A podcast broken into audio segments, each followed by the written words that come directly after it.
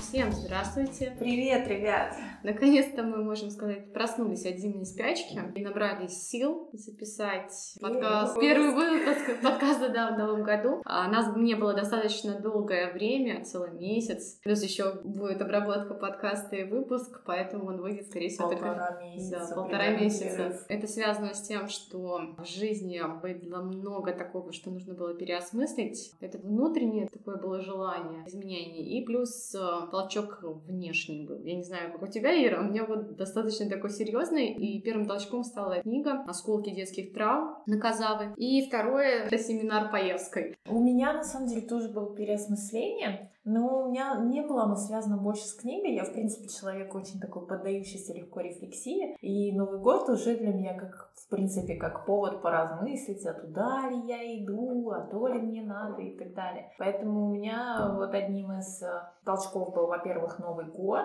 Второй толчок это был прямой эфир Валентины Паевской про ресурсы. И тоже, видимо, моя волна в этом прямом эфире поддержалась. Переосмысление какого-то себя, своих проектов проектов, а надо ли мне это, а зачем вообще я это делаю, для кого и так далее. И потом, как и у тебя семинар по Ельской про целеполагание, он, конечно, вообще мне прям пробил в душу, так сказать. На семинаре мы попозже, наверное, да. подробнее чуть расскажем. Вернемся, наверное, к книгам. Да, Алиса, расскажи, пожалуйста, про свою книгу. Тема спорная. Давай. Да. Тема действительно у нас сегодня детские травмы, все, что связано с этим. И две замечательные книги, которые мы будем обсуждать по этой тематике. Это осколки детских травм. И... и у меня эмоциональные дети.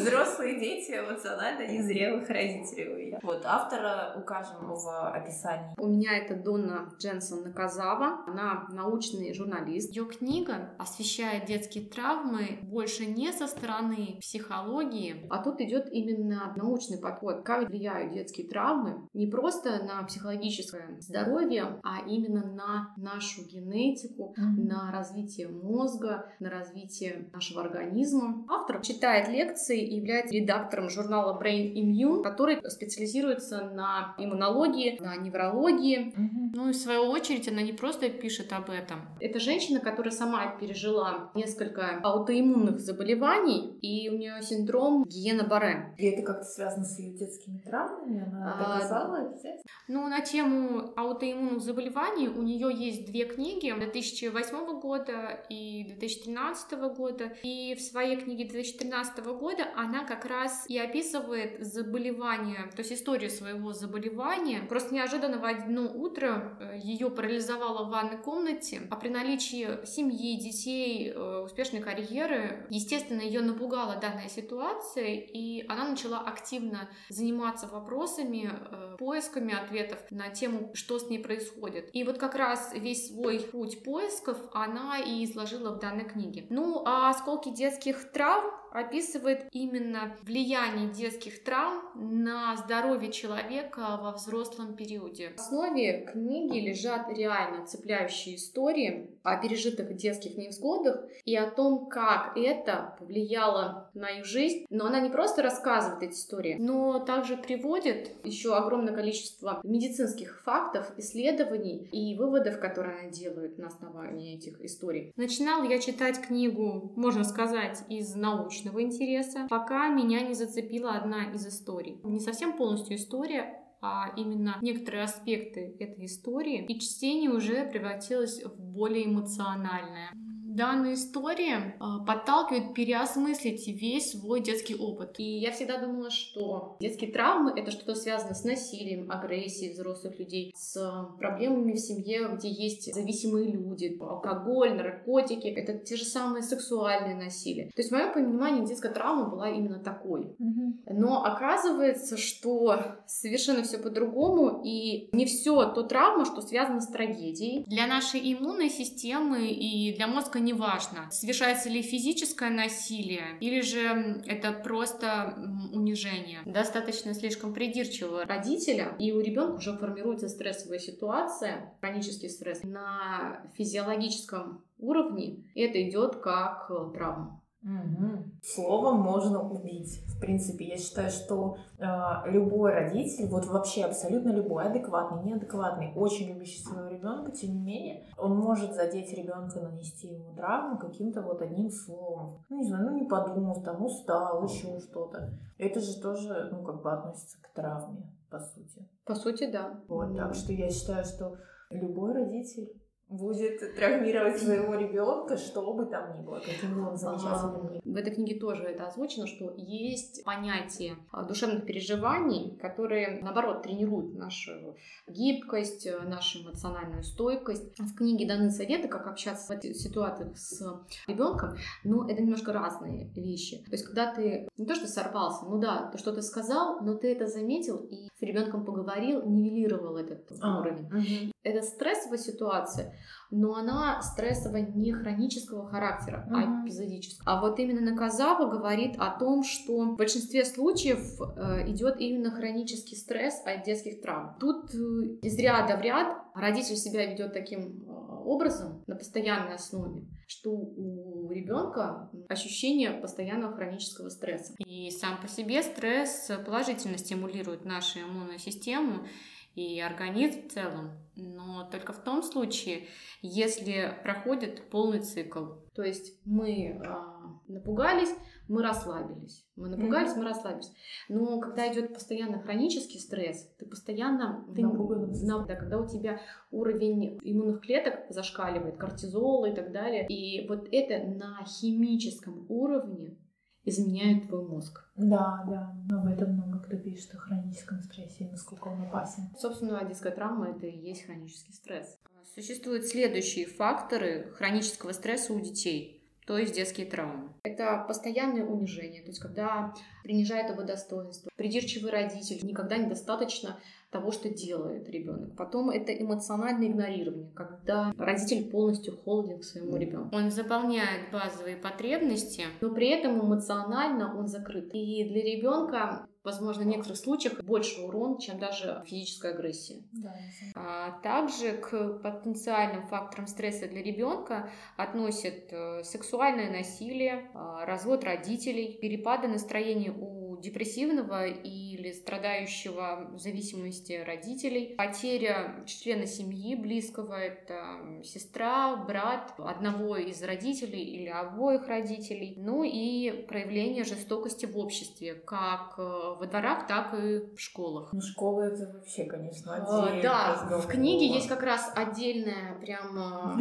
глава. О школе? О школе, да. Как формирует стрессовые ситуации, хронический стресс именно система образования. С вот этим выше, сильнее, лучше учись. Огромное количество требований, что ребенок... А есть какие-то рекомендации, как э, этот стресс снизить родителю? Отношениям, да, там есть такое типа есть, отношение да? именно заслугам неудачам, э, наоборот, mm-hmm. достижением ребенка. Mm-hmm. То есть это действительно формировать более здоровую, комфортную атмосферу именно внутри семьи. Mm-hmm. И, быть может, подумать о домашнем обучении, подумать о смене школы или поговорить с учителями о том, что давайте вы не будете при всем классе унижать моего ребенка, это недопустимо. Угу. Ну, там же не всегда в учителях, видишь, дело. Обычно подростки сами друг для друга. Да, ты права, к сожалению. Но в книге есть целая глава, которая посвящена этим вопросам. Угу.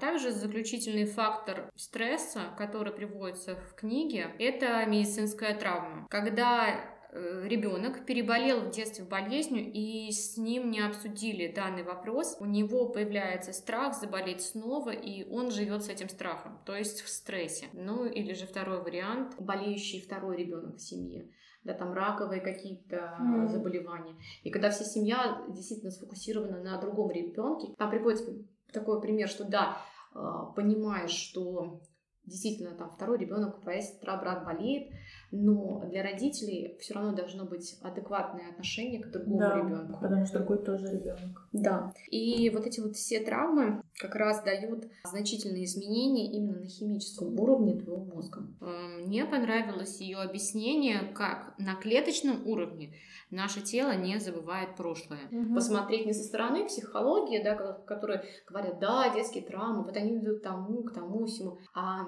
Тут тебе дают прям конкретный, вот а, количество вот этих вот клеток сокращается, как это происходит, количество вот этого химического вещества повышается, как он влияет на то, на это, на третье, как он запускает все эти иммунные заболевания, раковые клетки. Вот с этой стороны книга вообще просто очень интересна. Все истории так рассказаны, что ты можешь найти в своем детском опыте какие-то ситуации, которые тебя могут зацепить. Мне кажется, все могут найти ситуацию каждый. Она не говорит, что все болезни из-за травм детских. Нет. Есть э, заболевания, которые, ну, просто заболевания. Вот это, в целом, эта книга, она именно о травмах. Типа, у вас была вот такая вот травма, у вас изменилось сейчас вот это. Или о том, как это перебороть, как вообще ставить вот это вот все в прошлом, забить и жить дальше спокойно без вот э, этого вот. Ну вот первая часть, она как раз объясняет, как Угу. с медицинской точки зрения, с, психологической, Как влияет. как влияет, да.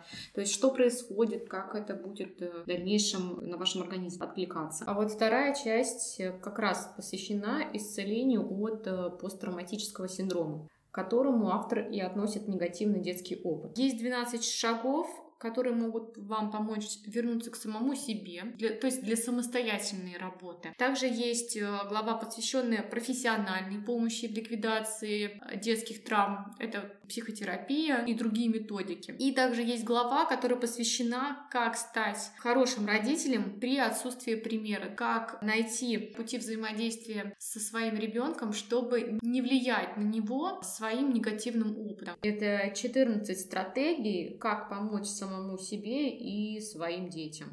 У меня на эту тему немного другая книга. У меня «Взрослые дети эмоционально незрелых родителей». И там не с медицинской точки зрения все это освещено. Это пишет практикующий психолог, которая уже давным-давно занимается вот именно такими вот взрослыми детьми, которые были воспитаны в семьях, где один либо оба родителя были эмоционально незрелыми. То, что ты говорила под травмами, а, вот как раз вот такие вот травмы наносят эмоционально незрелые родители. Они могут там эмоционально не замечать своего ребенка, могут совершать насилие физическое, эмоциональное, психическое, любое, принижать, унижать и так далее. Этих э, родителей как раз автор называет эмоционально незрелым. Рекомендаций там вот целая куча. Там мало того, что там есть рекомендации в этой книге, в ней есть очень много упражнений, потому что дети эмоционально незрелых родителей, на которых рассчитана эта книга, они очень часто уходят от своего истинного «я». Они принимают какие-то роли, которые максимально подходят вот этому вот эмоционально незрелому родителю. То есть, если эмоционально незрелый родитель не хочет видеть, как я плачу, да, ему больно смотреть на мои слезы, он не принимает моих отказов и так далее, я стану милым, послушным. Ну, то есть взрослым, который начнет отвечать за этого ребенка, по большому счету. взрослого ребенка. Да, взрослого ребенка. Да, да. И, э, в общем, очень много упражнений на поиске вот этого вот своего истинного я, потому что когда с годами ты привыкаешь э, жить в одной роли,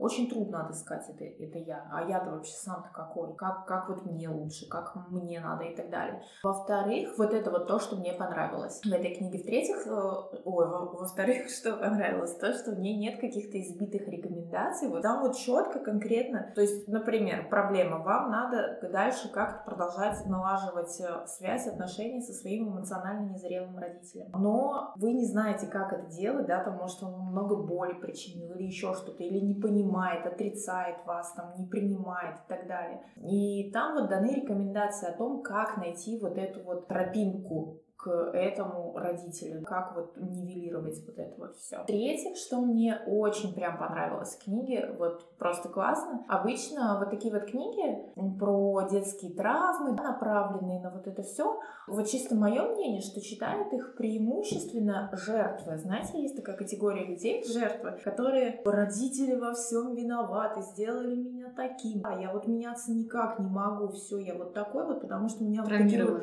Да, и меня это прям дико бесит всегда. Я когда вот вижу такую жертву, мне прям не знаю, «А, подальше отойти хочется. А эта книга, она как раз-таки показывает, что вы не жертва обстоятельств, вы взрослый человек, который должен со всей ответственностью подходить к этой ситуации, и вы в силах это поменять. Более того, не то, что поменять внутри себя, но и, в принципе, отношения с родителями. В общем, книга прям офигенная. Я не знаю, как еще сказать. Очень много всего. Еще то, что понравилось, то, что она показывает две категории реакций на незрелых родителей. Первая — это интер интернациональный или как-то так. Нет, не интернациональный. В общем, что-то с интер и что-то с экстер. Экстернализаторы, по-моему, как-то так. Они вот как раз вот и становятся вот этими вот жертвами, можно так сказать. Это дети, которые очень много к себе внимания привлекают, там, вступают в бои и так далее, короче. Воюют за территорию. А вот эти вот интер, они как раз подстраиваются под родителей, роли вот эти вот свои ищут. В принципе, интер, они становятся более успешными в жизни, чем более гибкими. Они гибкие, да, они умеют справляться с этим стрессом, они как-то вот находят выходы из ситуации, и, в принципе, они очень склонны к саморефлексии, они понимают свои чувства, они пытаются как-то с этим совсем работать, думать. Это вот те, которые идут к психотерапевту во взрослом возрасте, понимают, что надо что-то поменять. Ну, странно немножко. Mm-hmm. То, что я читала, то, что, опять же, Наказава говорит, там нет у нее такой, что во всем виноваты родители. Mm-hmm. Там достаточно просто приводятся медицинские примеры того, как mm-hmm. это влияет. Она говорит так, что по большому счету, когда ребенок подстраивается, начинает, то у него, в общем-то, закрывается часть чувств. А ты говоришь, что вот такие, которые гибкие и подстраиваются, подстраиваются, что они, наоборот, более успешные, они, они лучше понимают. Вот как да. это... Но они понимают свой, но они, например, не могут выразить гнев например. Mm, то есть часть то чувств... есть, да, она говорит, что очень прекрасный момент, когда такие люди приходят на психотерапию и вот долго-долго снимаются, и одним из маячков того, того, что они идут прям вот к своей цели, становится появление гнева у этих людей в отношении родителей, да, в отношении прошлых ситуаций, в отношении, возможно, нынешних каких-то проблем. Так они преимущественно, они лишены вот этой вот эмоции гнева, точнее, она есть где-то внутри их. Возможно, она будет, они, они не могут ее выразить, либо они ее вообще не осознают, либо они ее осознают, но не стыдятся, Ой, что я гневаюсь как-то. Да, э, не все чувства у них работают так, как надо, но они их осознают, преимущественно у них работают. А есть вообще категория людей, ну тоже вот среди вот этих вот, у которых все прекрасно работает. То есть они эмоционально зрелые абсолютно, несмотря на то, что их родители эмоционально незрелые. Им вот как это удается, да. Вот Она не говорит, каким способом удается, почему так формируется, что одни, например, начинают бороться. Да, начинают... да, да, она там много говорит. Mm-hmm. У нее целые две большие главы, направленные на то, чтобы понять, кто ты интер или экстер, и там она раскрывает, да, как, почему. Почему, да, да. то есть э, ну, предпосылки, да, причины. Угу. Стоит, да. Ну, если вернуться к моей книге, как результат, я не стала откладывать долгий ящик и записалась на консультацию к психотерапевту, и на данный момент э, прохожу психотерапию. Я, кстати, тоже хочу сказать, что у меня тоже пришло осознание того, что я э, хочу продолжать дальше работать с психологом потому что есть такие моменты, которые хотелось бы обсудить. Ну, вот, э, не знаю, мне действительно очень понравилось то, что не остается какого-то осадка, что я жертва там какого-то поведения родителей в моем детстве и так далее, потому что меня вот это вот очень бесит, как родителя уже состоявшегося. Я прекрасно понимаю, что что бы вы там ни делали, ваш ребенок пойдет к психологу. Если он не пойдет, это не значит, что у него нет проблем, это значит, что он их либо отрицает, либо он сам в состоянии просто справиться с ними без психолога но в любом случае они у него какие-то, ну, как бы будут невозможно вырастить ребенка там без каких-то травм и так далее, потому что мы все абсолютно разные, мы не факт, что мы подходим друг к другу темпераментами, кто-то может что-то сгоряча сказать и так далее, что ты сделал, ты что-то не сделал, твой ребенок это заметил, да, там по отношению к нему. Столько тонкостей, что я более чем уверена, что винить родителей вообще никогда и не за что. И что мне еще понравилось, для меня а, книга «Осколки детских травм» прояснила ну, такой момент, насколько прочно и не особо заметно весь наш опыт начинает влиять на нашу физиологию, на нашу вообще жизнь. Это начинает передаваться на генном уровне из поколения в поколение. Mm-hmm. И сценарии вот эти формируются в мозге, в нашей иммунной системе, в наших генах. И это начинает переходить из э, поколения в поколение. И если вот вообще рассматривать родители, поступали так не из-за того, что они как-то, не знаю, изначально mm-hmm. были плохие, а потому что с ними с также, также поступали, поступали других да. Э, вариантов сценария. И у них нету просто инструментов, как правильно общаться с ребенком. И они сами травмированные начинают из своего, на основе своего опыта также mm-hmm. травмирует, травмирует своего Слушай, ребенка. Ну вот про гены, это, конечно, звучит как, э, я не знаю, безысходность, знаешь, какая-то. Типа, вы, это значит, это, а, вы, может, ничего можете не делать, живите дальше, как живете, потому что все это передастся на генном уровне, типа, заметьте, все бессильно. Ну, в нашем, в основном, то есть и говорит Казава, да, что в наших силах это изменить. Mm-hmm. В наших силах сменить этот сценарий, в наших силах перестроить свой мозг, а это значит, что передать уже другой опыт нашим детям. И вот в книге также даны именно рекомендации, как э, mm общаться со своими детьми, если ты травмированный ребенок. О, круто. Даже при хорошей такой общей э, фоне, да, mm именно родители, которые недополучили что-то в детстве, травмированы, они начинают срываться на своих детей. И, наверное, все замечали, что что-то весь день было плохо, на работе какой-то врал, и ты пришел и накричал на своего ребенка за какой-то пустяк, который, например, в другой день ты даже бы не заметил. Мне кажется, для этого не обязательно быть травмирован. А, в том-то и дело. Вот в том-то и дело, она прямо говорит, что по большому счету, вот именно такая несдержанность эмоциональная характерна для тех родителей, у которых не было достаточно инструментов и понимания того, как правильно общаться с ребенком. Которых, да, вот мне тоже, вот поэтому мне так запомнилась эта фраза, что действительно срываются только те родители, ну, которые сами что-то не добрали в детстве. Я могу сказать, что срываются все родители. Получается, что все родители не добрали что-то а в детстве. А ты думаешь, что у нас... Но это, скорее всего, так и есть, я уверена. Но это, опять же, попахивает какой-то безысходностью. Нет, это попахивает... Я не сказала безысходность, когда ты это осознаешь, когда ты это понимаешь. Да, такое случается. Угу. Но что нужно сделать, что нужно сказать ребенку, а, как с ним поговорить насчет этого, чтобы потом у ребенка это не было травмой, это не было вот этим э, стрессовой ситуации хронического характера. Ну, это само Я предлагаю перейти к насущному более. А, мы же побывали на семинаре Поевской. Да, и обсудить его. Да, ну, мы каждая выиграли по билету. Олеся выбрала целеполагание в рамках выигрыша, я в рамках выигрыша выбрала семинар границы. А на целеполагании каким-то чудесным абсолютно образом, я не знаю, как так получилось, у меня вышло приобрести билет. Хотя, в принципе, еще месяц назад я бы не выделила бы денег на семинар. Но как-то так получилось.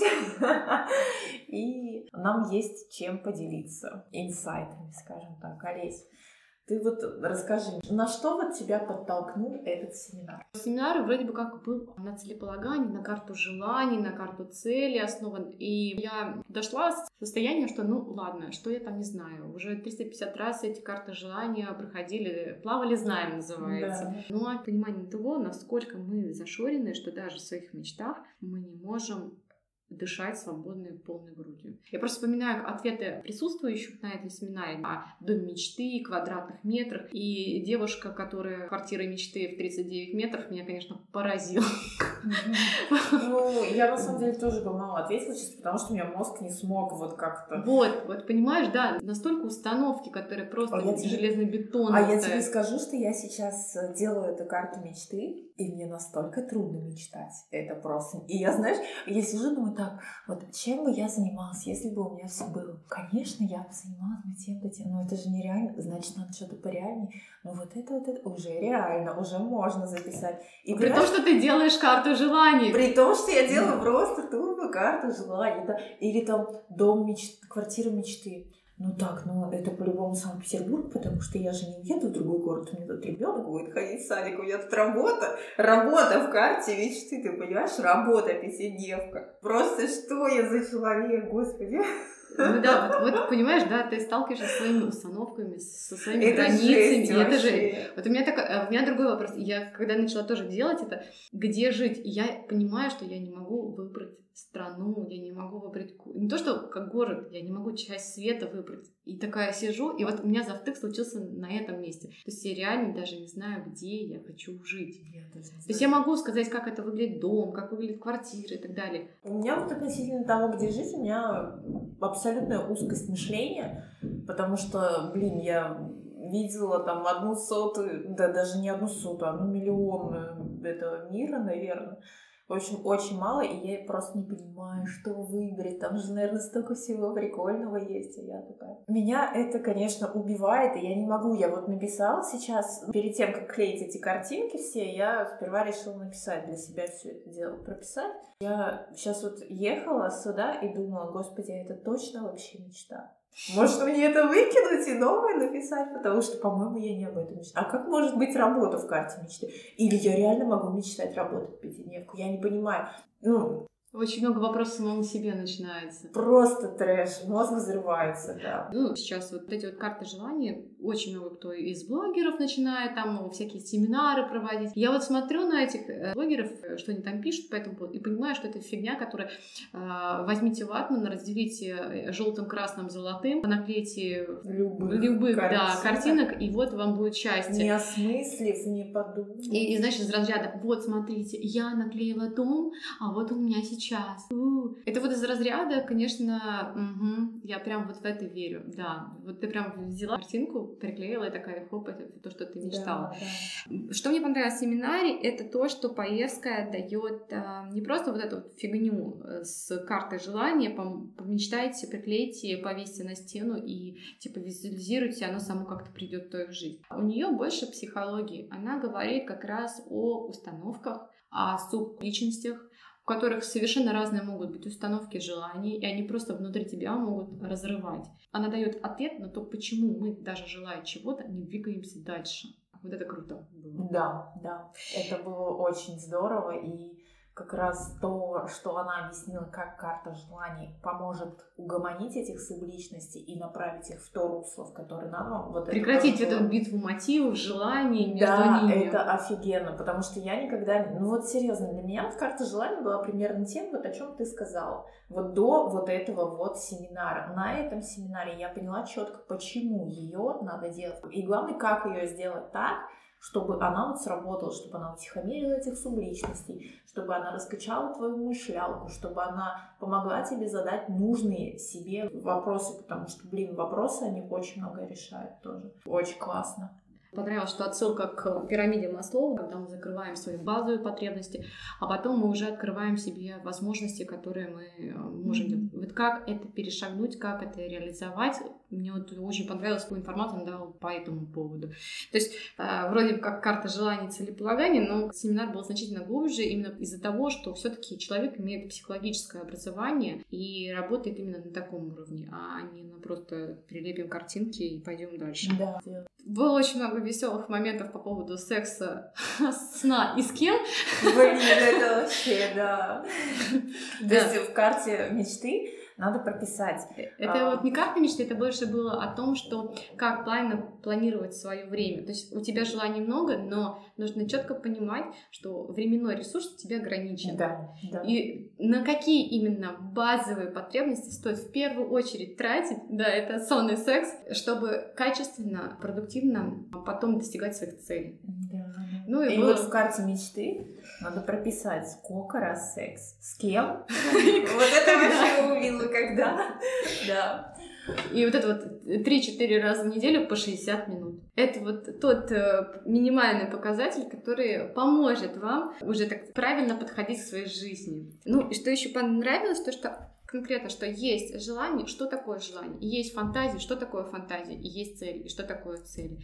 И очень хороший подход смотреть сверху, а не снизу. А, да. Идти... Я бы, кстати, не пользовалась, скажу честно. А, то есть я вообще такой человек, который считает, зачем мне цели на 10 лет ставить там вперед какие-то, если у меня все поменяется. Я вот за год могу 10 раз поменять цели, а тут на 10 лет. А теперь я понимаю, почему должна быть хотя бы какие-то в общих чертах, надо понимать, что тебя ждет через 10 лет, потому что ты просто можешь пойти вообще не в ту сторону, которая тебе нужна. Мне понравилась аналогия, которую она приводила с колодцем, что mm-hmm. вот у тебя есть цель, задание — это найти колодец. И когда тебя доставляют на территорию тайги, где ты должен найти колодец а, на вертолете, и ты уже летя видишь, ага, колодец там, сейчас меня высадит, значит, мне 10 дней направо, и я уже найду его. Или когда тебя по тайге везут на машине, где только ты видишь э, просто дорогу, дорогу да, и тебе говорят, найди колодец, и ты два года в одну сторону понимаешь, что там река, ты плавать не умеешь, надо возвращаться обратно, два года туда, то есть действительно о потере времени. Она дает понимание того,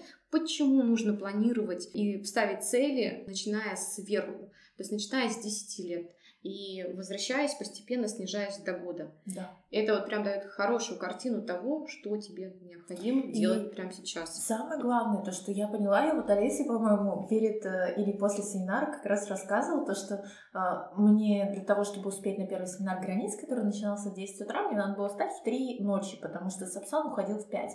И я такая просыпаюсь в 3, собираюсь, потом бужу мужа, говорю, типа, ну, закрой за мной дверь, я сейчас ухожу в 4 утра было время. И муж такой, просто он только открыл глаза, и он такой, да, сейчас закрою дверь, и, наверное, спать уже не буду, потому что мне надо учить социологию. Он сейчас второй высший, у него там на следующий день был экзамен. И я просто думаю, господи, что ты за человек? Почему ты в 4 утра подрываешься учить социологию? А потом на семинаре вот ко мне вот как-то вот так вот щек и пришло, потому что он знает, куда он идет. Ему есть зачем просыпаться в эти 4 утра. Меня никогда не, не поднять было бы, потому что я бы знала бы на этом месте, что мне просто надо завтра сдать социологию. Да я придумаю, как ее сдать. А он знает, куда он идет. И это вот просто... Просто стоит цель, которая тебя двигает. Да. Ну, А у меня такого нет. У меня есть цели на год, которые э, посетить два раза музей, два раза сходить с ребенком в театр, э, по, там, на работе сделать то-то, то-то, это, собрать такую-то, такую-то аудиторию. В блоге я хочу столько-то. под- Ну, ну как вот они меня заставят подняться с утра, поднять свою жопу в 6 утра. Если я в что-то 12 учить. уснула. Да, никак, это нереально. Мне понравилось еще, я на упражнение давала, и о том, что во всех своих целях, желаниях, мечтах должна быть всегда конкретика. Вот в плане того, что если жить, то где? Вот конкретно улица, дом, где это должно быть место находиться. Конкретика а, побуждает тебя искать информацию. Когда у тебя есть определенная цель а, и конкретика к этой цели, то ты действительно понимаешь, нужно тебе это или не нужно. Слишком много усилий необходимо для того, чтобы найти что-то конкретное. И если ты понимаешь, что у тебя нет желания искать это что-то конкретное, у тебя эта цель как уже отпадает. Здесь уже понимание того, что, по-моему, это вообще не цель.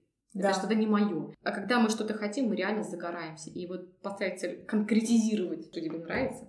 Но если у тебя есть энергия к этому, то это значит твое. Я не знаю, насколько имеет смысл говорить о содержании. Можно поговорить о том, какие инсайты, наверное, получилось. Мне понравилась такая фраза, что действительно осознание, что какая цель, такая и жизнь. Сильная. Для Я меня вот была э, фраза. для тебя сильно, я ее не поняла немного. Я пока не то, что у меня пока нет каких-то, знаешь, вот э, ре- реальных э, альтернатив, что ну, ну, в общем, я вот ее не осязаю, вот эту вот, вот цитату, знаешь, как вот просто вот как цитата, которая витает в воздухе, и мне надо, чтобы вот К чему-то как- привязать как- её, как- да. когда-то до меня это дойдет, да, по-любому, но чуть попозже, вероятно. Мне еще понравилось, какие книги она давала, рекомендации. Э, Особенно то, что половина из них было уже прочитано.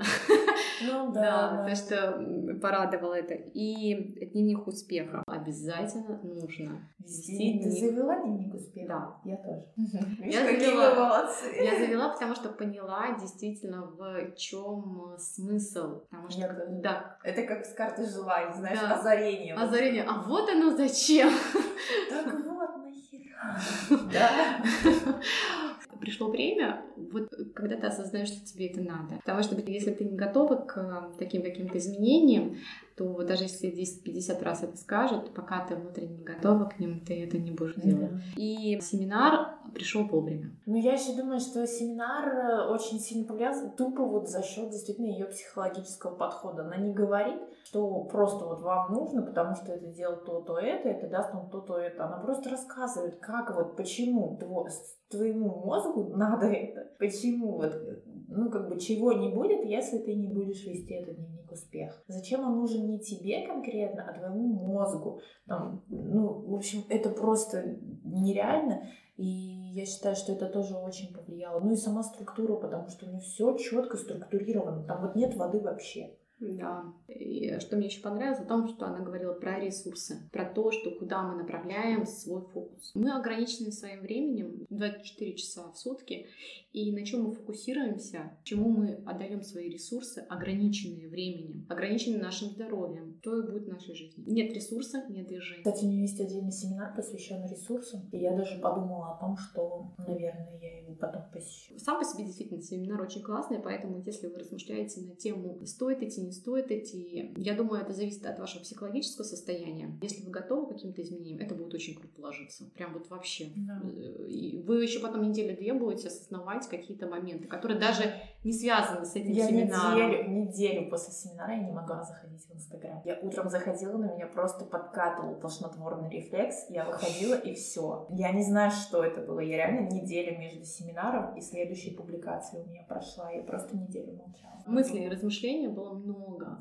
Да. И вот мы с тобой разделились. Э, вот это вот именно ограниченность ресурсов, которая наконец-то до меня дошла. И осознание там, через 10 лет, куда я хочу прийти, к размышлениям привели интересно меня. Да, я, например, тоже поняла, что нет смысла вкладывать свои ресурсы сейчас в книжный блог мой. Нет смысла фигачить каждую неделю подкасты. Не потому, что мне это не нравится, не потому, что это плохо или это бесполезно или еще что-то, потому что это не служит никакой моей цели. Поэтому я ну, для себя сделала такое, что это немножечко на другой план отодвину, а все-таки повыше немного поставлю там здоровье, спорт, например. Потому что раньше между сделать пост в вот если вот у меня остался час до сна, и я сегодня не занималась вообще никаким ни спортом, ни растяжкой, ничего, и я последние три дня не делала пост в Инстаграме. В этот час я садился, делала пост в Инстаграм. Сейчас я так не сделала. Семинар действительно дал понимание того, куда направлять свои ресурсы, на как этим, важно. на что важно.